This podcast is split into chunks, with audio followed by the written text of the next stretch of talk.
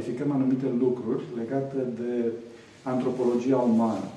Mai românește, dacă doriți, este vorba de uh, constituția, de anatomia omului.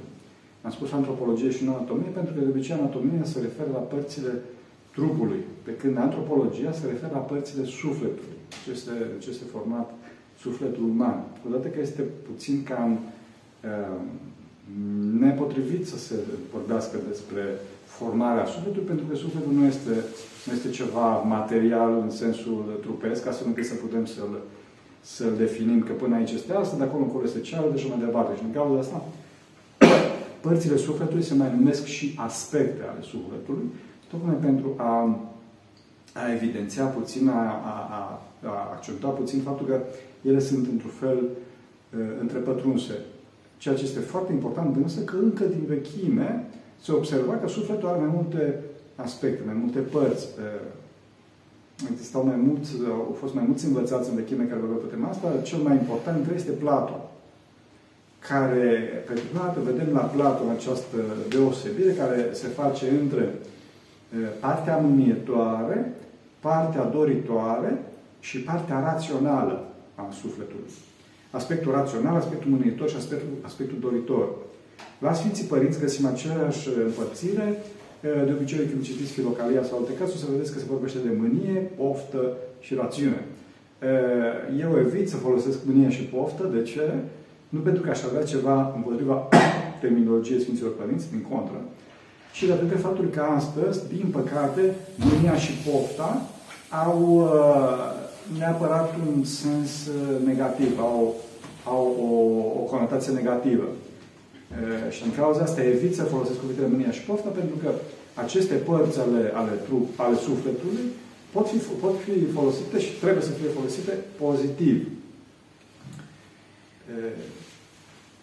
O următoare distinție de la cele trei mari părți ale sufletului, între mânie, poftă și rațiune, apare la Sfinții Părinți care, sunt, care se disting prin trezvia lor, și apare o distinție în partea rațională a sufletului, în părțile raționale.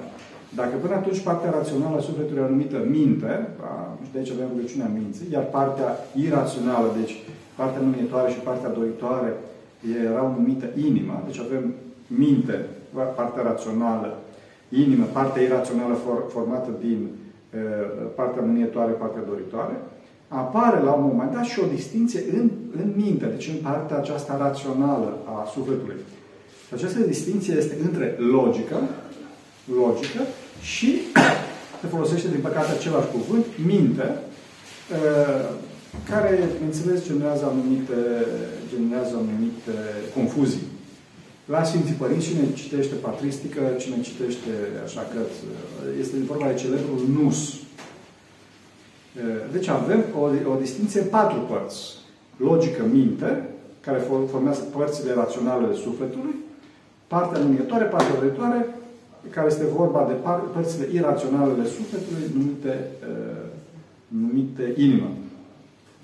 Și o ultimă uh, distinție, uh, o și mai fină distinție, apare la, la Sfântul Isaac Sirul, ceea ce v-am spus până acum apare în principal la Sfântul Grigore Palama, de la Sfântul Isaac Siru vedem încă două părți uh, raționale. Este vorba de cuget și cugetare. Deci avem logică, minte, cuget, cugetare, vorba de părțile raționale ale sufletului. De obicei, toate aceste părți raționale sunt numite prin minte. După cum, uh, de exemplu, numim țara de Netherlands, țările de jos, o numim Olanda, după cea mai importantă regiune a, țări, a țărilor de jos. Da? Deci o regiune, a, o regiune a acestei țări dă numele întregii țări, la fel și în cazul părților raționale ale sufletului, o parte rațională a sufletului, adică mintea, poate unor să dea numele tuturor părților raționale ale sufletului. Deci, am spus că este vorba logică minte, cuget, cugetare și părțile iraționale sunt partea doritoare, partea mânietoare. Acum trebuie să le definim puțin. O să vorbim despre fiecare în parte și o să încerc Sper să-mi aduc aminte, adică sper să nu... Bineînțeles că mi-aduc aminte, dar sper să în, în decursul, în clipa în care vorbesc, să nu uit să vorbesc despre asta, folosirea corectă și folosirea incorrectă a părții respective. Logica este o parte rațională a sufletului care acționează în pași.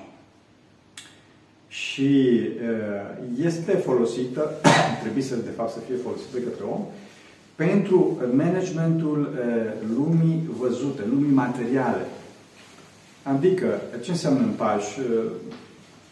Am hainele murdare, deci mă duc cu ele la mașina de spălat și le pun în mașină și pun să pun, pun balsam, pun programul, apăs pe buton și vin peste o oră și le iau. Sau un alt exemplu foarte așa comun este pentru cineva care este programator sau pentru cineva care uh, face o strategie de marketing sau așa mai departe. Deci este vorba de o, o, o parte a sufletului care este rațională, acționează în pași și este o parte uh, a sufletului care este orizontală pentru lumea aceasta. Asta este logica. Uh, lucrarea, lucrarea după fire a părții logice, lucrarea corectă a părții logice, este, cum spuneam, este managementul lumii acestea, lumii materiale, și e, e, se numește deșteptăciune. Deci este vorba de deci cine are o lucrare logică înaltă este un om deștept. Mai atenție însă, ca să anticipez puțin, această lucrare înaltă a părții logice e, nu este mântuitoare. Deci nu se mântuie dacă este deștept. E, lucrarea împotriva firii a părții logice este, în engleză se numesc, într-un termen umbrelă, cognitive bias, adică deviațiile de cunoaștere. De obicei sunt, sunt urmări ale patimilor, ale egoismului, ale, ale părerii de sine. În general sunt numite în, de către Sfinții Părinți ca minciună, ca ipocrizie. Da? Adică eu știu ce este corect, știu ce este bine, da? și în clipa respectivă mint, bineînțeles că nu este vorba aici de, de, de o minciune involuntară, ci mint cu bună știință sau zic nu este așa, numai și numai ca să, ca să urmăresc un anumit, o anumită patimă, care această patimă poate să fie ofensivă, adică eu doresc să, să, să, să ating un scop prin minciuna mea, sau poate să fie defensivă, adică minte astfel încât să, să, să datorită iubirii de sine, să mă apără față de oprobiul public, să mă apără față de... mă rog. Sunt și alte nuanțe, dar să nu intrăm foarte multe detalii, ci să trecem mai departe, să trecem la minte. Mintea nu acționează în pași. Mintea este ochiul sufletului. Mintea este cea mai fină atenție, după cum spune Sfântul Grigore Palama, leptotati prosohii, deci atenția ultimă, cea mai fină atenție, acolo unde este focusul uman, acolo unde este concentrat focusul uman. E, și mintea este o, o putere a sufletului care este unificatoare. Logica este o putere a sufletului care, datorită faptului că acționează în pași, este separatoare și lumea aceasta materială este o lume separatoare, care nu este capabilă de iubire. Pe când mintea este capabilă de iubire și este, cum spuneam, o putere unificatoare și mintea nu este făcută să se ocupe de lumea asta, ci să se ocupe de lumea cealaltă, de lumea lui Dumnezeu, de cele cerești, nu de cele pământești. Și din cauza asta, mintea trebuie totdeauna să fie îndreptată în sus. Este o putere, o putere a sufletului, o putere rațională a sufletului care, care este verticală, nu este orizontală, ca și logica. Căderea lui Adam este căderea minții în logică. Adică mintea, ca și atenție ultimă, ca și focusul uman, începe să se ocupe de e, lucrurile materiale. Adică îmi dau atenția ultimă altundeva. Oh, de unde e papucea aceea? Ce marcă sunt papucii ăia? Ce e aia? Ce e celularul de acolo? Ce e sticla de acolo? Și mai departe. În clipa în care eu îmi duc mintea ca și atenție ultimă altundeva, în clipa respectivă îmi ies din minți de unde și expresia foarte negativă, cu sens foarte negativ în limba română, că băi, ești, ești din minți. Așa? Și uit de cele cerești.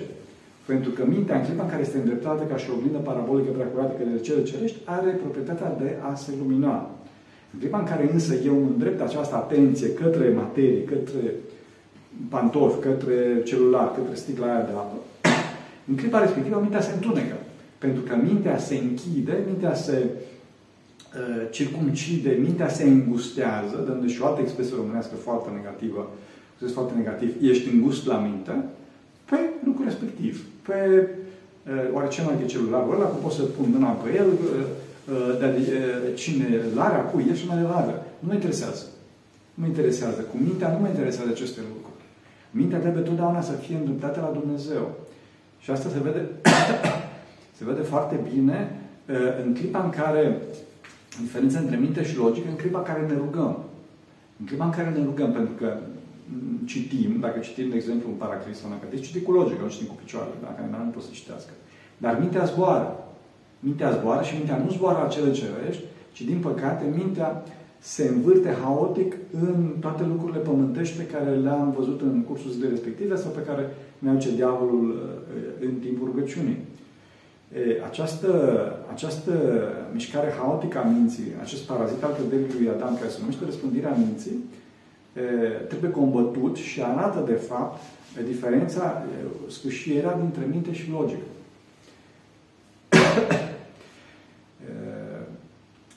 Lucrarea după fire a minții logi, a, a, a lucrarea după fire a minții este smerenia. Este smerenia, adică acceptarea adevărului așa cum este el și nu așa cum dorim noi să fie.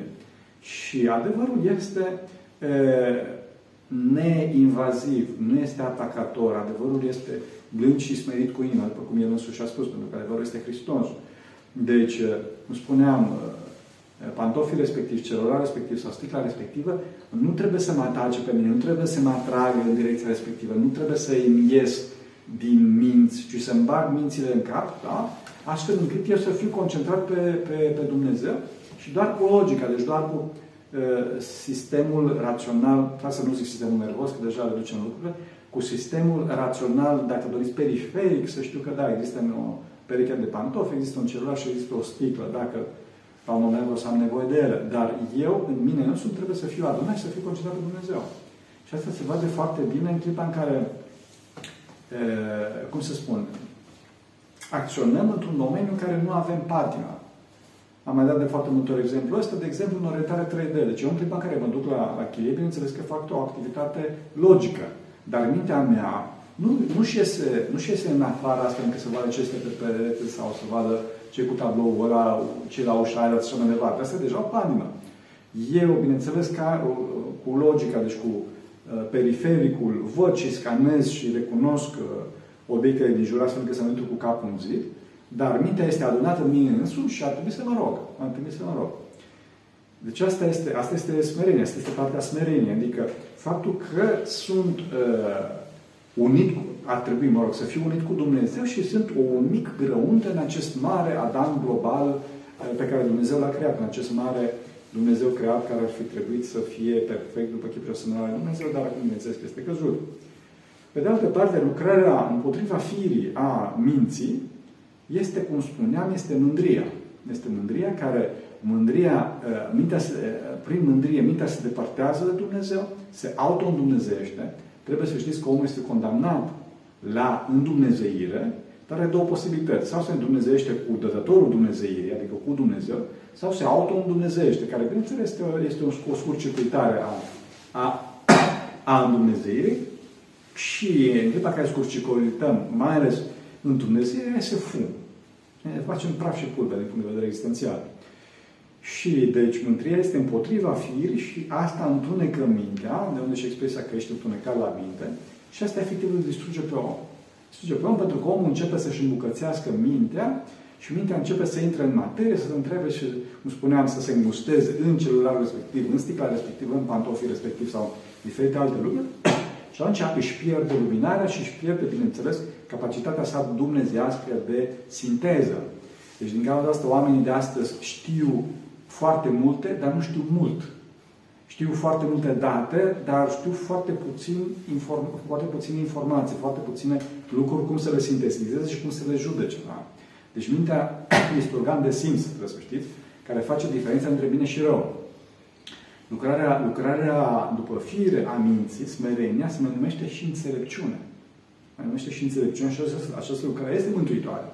Este mântuitoare. Pe când deștepciunea nu este lucrare mântuitoare avem niște oameni uh, oameni de știință care au o, o, o capacitate logică, o lucrare logică foarte înaltă, dar, din punct de vedere al lucrării mentale, este o lucrare, sunt foarte reduși și acești oameni săraci au mari probleme, mergând, bineînțeles, până la suicid, depresie, ferească Dumnezeu. Și pe de altă parte sunt oameni cu o lucrare mentală foarte înaltă, Sfinții Bisericii, da? Așa, care sunt foarte luminați la minte și sunt uh, niște, niște prezențe extraordinar de, de frumoase, extraordinar de agreabile, dar bineînțeles că îți dai seama că au o lucrare logică foarte redusă, pentru că omul respectiv nu poate să, nu poți să discuți cu el foarte, foarte multe lucruri din punct de vedere uh, intelectual. Și bineînțeles sunt mari dascăli ai bisericii care au și o lucrare înaltă din punct de vedere logic și o lucrare înaltă din punct de vedere mental. Deci asta este cu logica și cu mintea, pe care avem cugetul, care este, poate fi, poate de fi definit ca și atelierul de gânduri. Este partea a sufletului care produce gânduri. Da? Uneori spunem, dar, deci dacă nu facem diferența între minte și cuget, spunem că mintea produce gânduri. Dar mintea, cum spuneam, mai degrabă este organul de simț, care simte binele și răul. Ar trebui să simte bine și rău, dacă nu iese în afară și nu se înglodează în materie. Așa? Dar uh, cugetul, cum spuneam, este, este partea, partea sufletului care produce gânduri. Și vedem că sunt oameni cu minte luminată care produc puține gânduri. Dar gândurile acestea sunt luminate. Și, și sunt alți oameni care au tot o minte luminată, dar produc multe gânduri. Da? În continuu, în continuu produc gânduri, niște gânduri foarte înalte, foarte frumoase, foarte bune. Așa. Și iarăși vedem că acest, această parte a cugetului această parte a sufletului numită cuget, poate să aibă anumite tendințe. Să fie un cuget foarte artistic, să fie un, un cuget foarte e, tehnic, să fie un cuget foarte viteaz, să fie un cuget foarte e, duios, blând.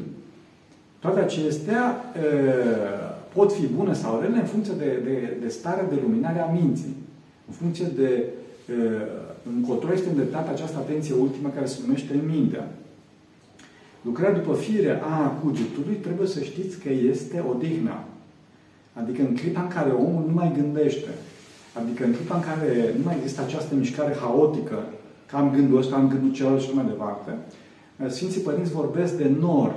Este vorba de acest nor, gnofos în limba greacă, care vedem pe Sfântul Munte Tabor, când Sfinții Apostoli au intrat în acel nor, Sfântul, Sfântul Dionisie Aropagitul vorbește de gnofos agnosias, deci norul necunoașterii. Și vorba de norul necunoașterii mai presus de cunoaștere, adică e vorba de o contemplare, de o minunare în fața lui Dumnezeu cel minunat, de o cunoaștere mai presus de cunoașterea limitată de uh, gândul ăsta, până aici asta, până aici cealaltă, ci o stare de, de bucurie, de, de beatitudine extraordinară în fața lui Dumnezeu. Adică toate aceste bariere ale limitării omului se deschid ca niște ferestre și intră Harul Dumnezeu și atunci omul ajunge la o cunoaștere globală. O cunoaștere globală și mai ales o cunoaștere care poate fi împărțită cu toți ceilalți și se împărtășește de cunoașterile tuturor celorlalți. Deci, starea după fire a, a cugetului este oprirea sa, dar nu prin cădere, adică nu devine omul o legumă, ci prin depășire. Da? prin depășirea acestor gânduri haotice. Și, bineînțeles, starea împotriva firii a, a cum îi spune, a, a cugetului este războiul de gând. Războiul de gând. Deci, în continuu, acest război de gând vine și, sau mai ales, în rugăciune.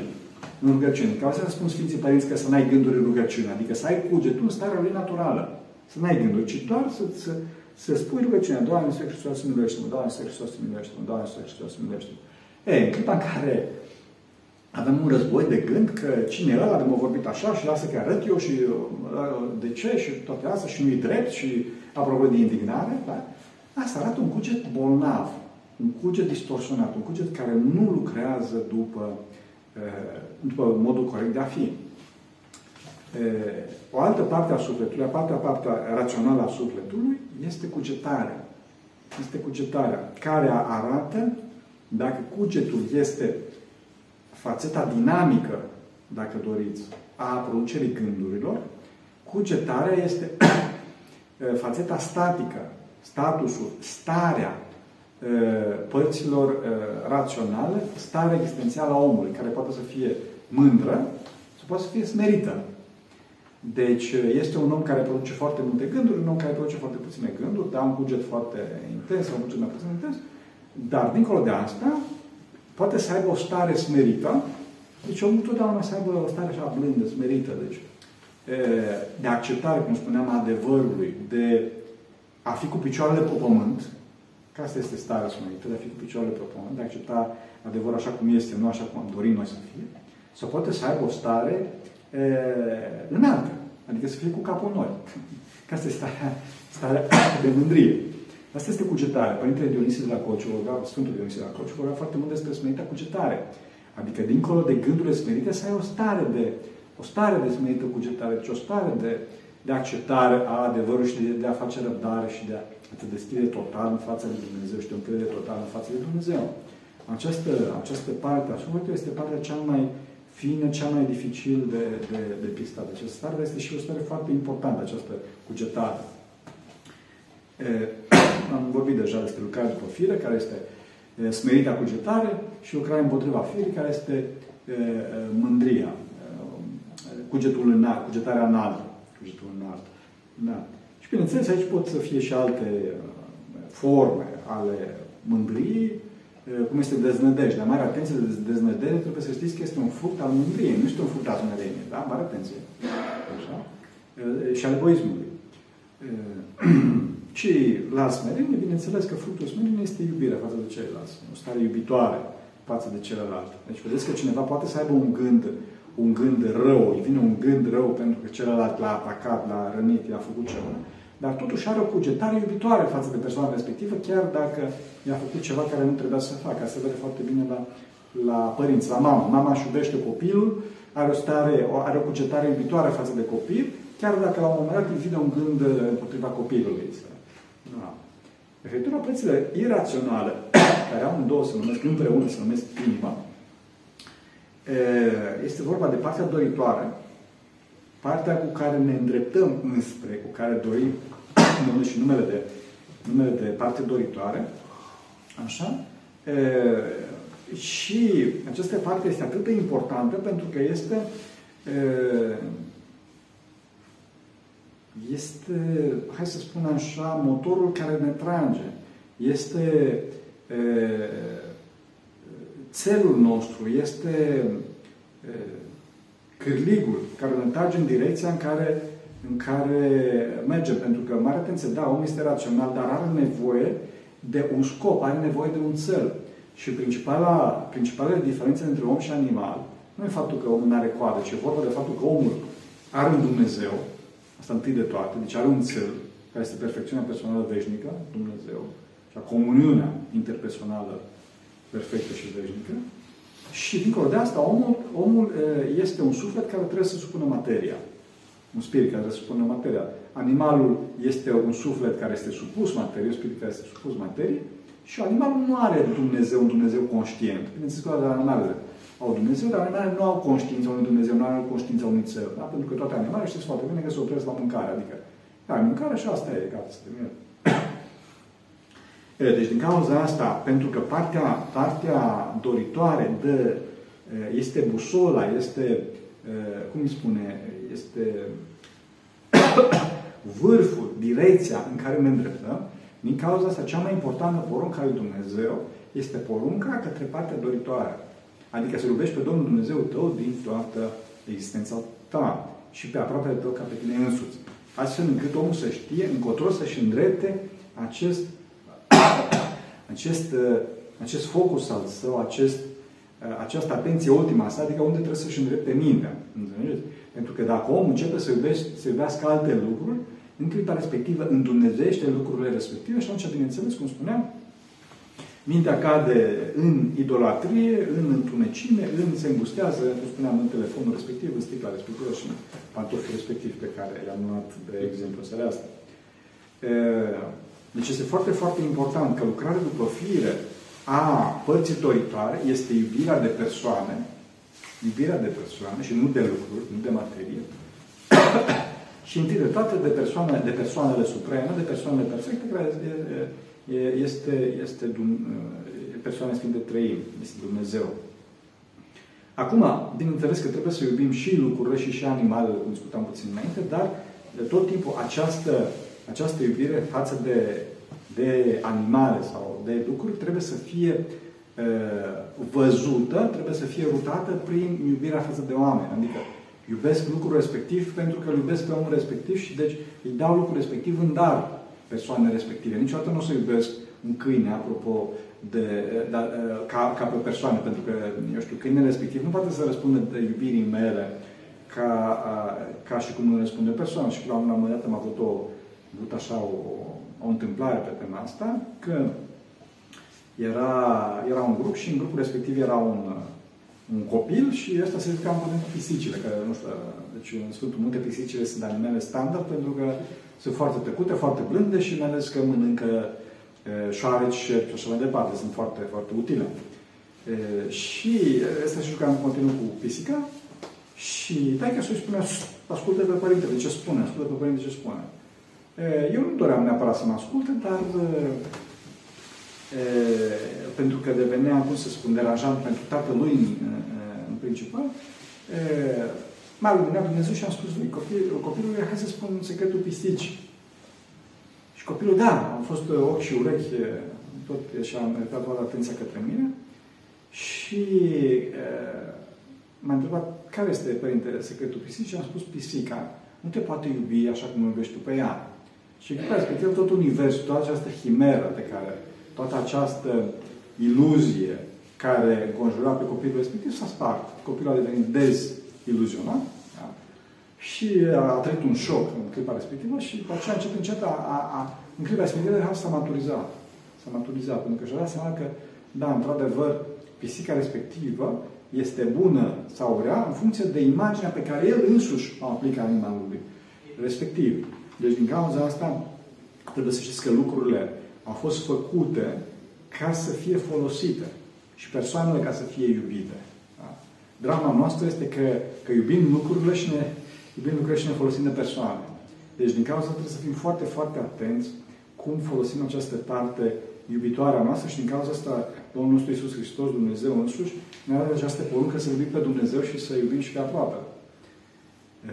Partea, partea mânietoare este, trebuie totdeauna Întâi de ce este partea mânietoare? Nu este partea cu care ne ferim de, partea cu care evităm, partea cu care distrugem, partea cu care atacăm. Trebuie să știți un lucru foarte, foarte important este faptul că partea mânietoare este atotputernică. Să fie foarte clar lucrul ăsta, că partea mânietoare este atotputernică. Dar limitele acestei atotputernici e, sunt la limitele eului meu. Deci în interiorul meu, partea mânitoare este tot puternică. Deci eu pot să distrug, pot să nimicesc absolut orice gând care vine în, înăuntru meu. Și din cauza asta, diavolul luptă feroce, astfel încât noi să nu ne mâniem pe el, astfel încât noi să acceptăm gândul. Dacă noi nu acceptăm gândul și luptăm gândul, sigur vom birui. Sigur, deci dacă eu spun, nu o să fac treaba asta, nu o să fac treaba asta. Diavolul are nevoie de uh, acordul nostru ca să poată să să ne războiască și mai ales să ne învingă. Dacă omul își folosește corect partea mânitoare, adică și-o folosește împotriva răului, împotriva distorsiunii, împotriva ideilor, împotriva învățăturii, împotriva faptelor, dacă doriți, în clipa respectivă, omul poate să devină cu ajutorul lui Dumnezeu atotputernic și în afara lui. Este atotputernic înăuntru lui, dar poate să devină atotputernic, dacă doriți, și în afara lui, bineînțeles, în limitele în care îi îngăduie Dumnezeu pentru că lucrează cu Dumnezeu. E, și această lucrare după fire a părții mânietoare se numește curaj. Este vorba de curaj, care este forța motrice care împinge pomul înainte. Lucrarea împotriva firii a părții mânietoare este mânia împotriva persoanelor. Care știți foarte bine că, din păcate, o folosim foarte des treaba asta și din cauza să cunoaște foarte multe drame. Ceea ce trebuie neapărat și neapărat să facem în clipa în care suntem mânioși să nu deschidem gura, adică să nu lăsăm această, această forță atât puternică dinăuntru nostru să iasă în afară, să atace pe celălalt.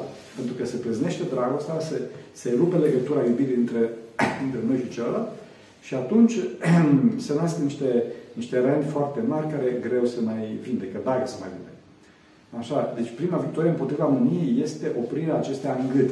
A doua este întoarcerea mâniei către noi înșine. Păi, nu se faci chestia asta. Stai, nu o să faci chestia asta, înțeleg? nu o să faci treaba asta. Diavolul, distorsiunea, păcatul, uh, o să încerci, hai măi, omule, că lasă, că nu chiar așa și nu știu ce și... Nu, nu o să fac treaba asta. Hai măi, nu mă țigare, hai măi, nu mă păhărel, hai măi, nu mă... Nu, nu o să fac treaba asta. Și în clipa în care am conștiința că sunt atot puternic și în clipa în care mă silesc pe mine să nu mă apropii o vreme de X zile sau, mă rog, care o să fie, sper, toată viața, de cauzele de păcat și o să mă controlez pe mine cu conștiința faptului că sunt atot puternic, atunci o să vedeți că acest atac uh, de, de al păcatului o să dispară în timp. Că nu poate să intre, nu poate să intre pentru că noi de la Dumnezeu suntem făcut să fim atot puternici după chipul asemănarea Lui. Datorită căderii însă, suntem atot puternici numai în noi înșine. Și cum spuneam, diavolul trebuie să ne convingă astfel încât să poată să facă ceva cu noi. Deci cam acestea ar fi părțile, părțile uh, sufletului. Toate aceste părți ale sufletului sunt, odată cu căderea lui Adam, sunt rupte, sunt sub umbra morții, adică sunt sfârșitate, pentru că moartea înseamnă rupere, înseamnă despărțire, toate aceste părți sunt despărțite, nu? Deci uh, iubesc ceea ce mintea spune că nu trebuie să iubesc, uh, mă mâni pe cineva care logica îmi spune că are rost să mă mâni astăzi, iubesc, mâine urăsc pe aceeași persoană, înțelegeți? Aceste lucruri lucrează în, în, în, în, în dezordine, da? Și, de fapt, terapeutica bisericii are ca scop reunirea tuturor acestor lucruri, tuturor acestor părți, acestor părți. Astfel avem la, la, la început, prin rugăciunea lui Isus, unirea părților raționale, da? și avem starea de rugăciune a minții și după care unirea minții cu inima, da? deci unirea părților raționale cu părțile iraționale în rugăciunea uh, inimii. care, în, care, în care rugăciunea, cum spuneam, se spune uh, în clipa în care toate aceste părți sunt unite, cugetul se oprește mai presus, cum spuneam, mai presus de gând, nu mai presus de gând, și cugetarea este, este, este smerită, este cu picioarele pe pământ. Și aceasta, aceasta, aceasta conferă omului o putere foarte mare, o fericire foarte mare și pentru această fericire imensă, să știți că au murit, au murit sfinți, au murit martiri pe acest lucru.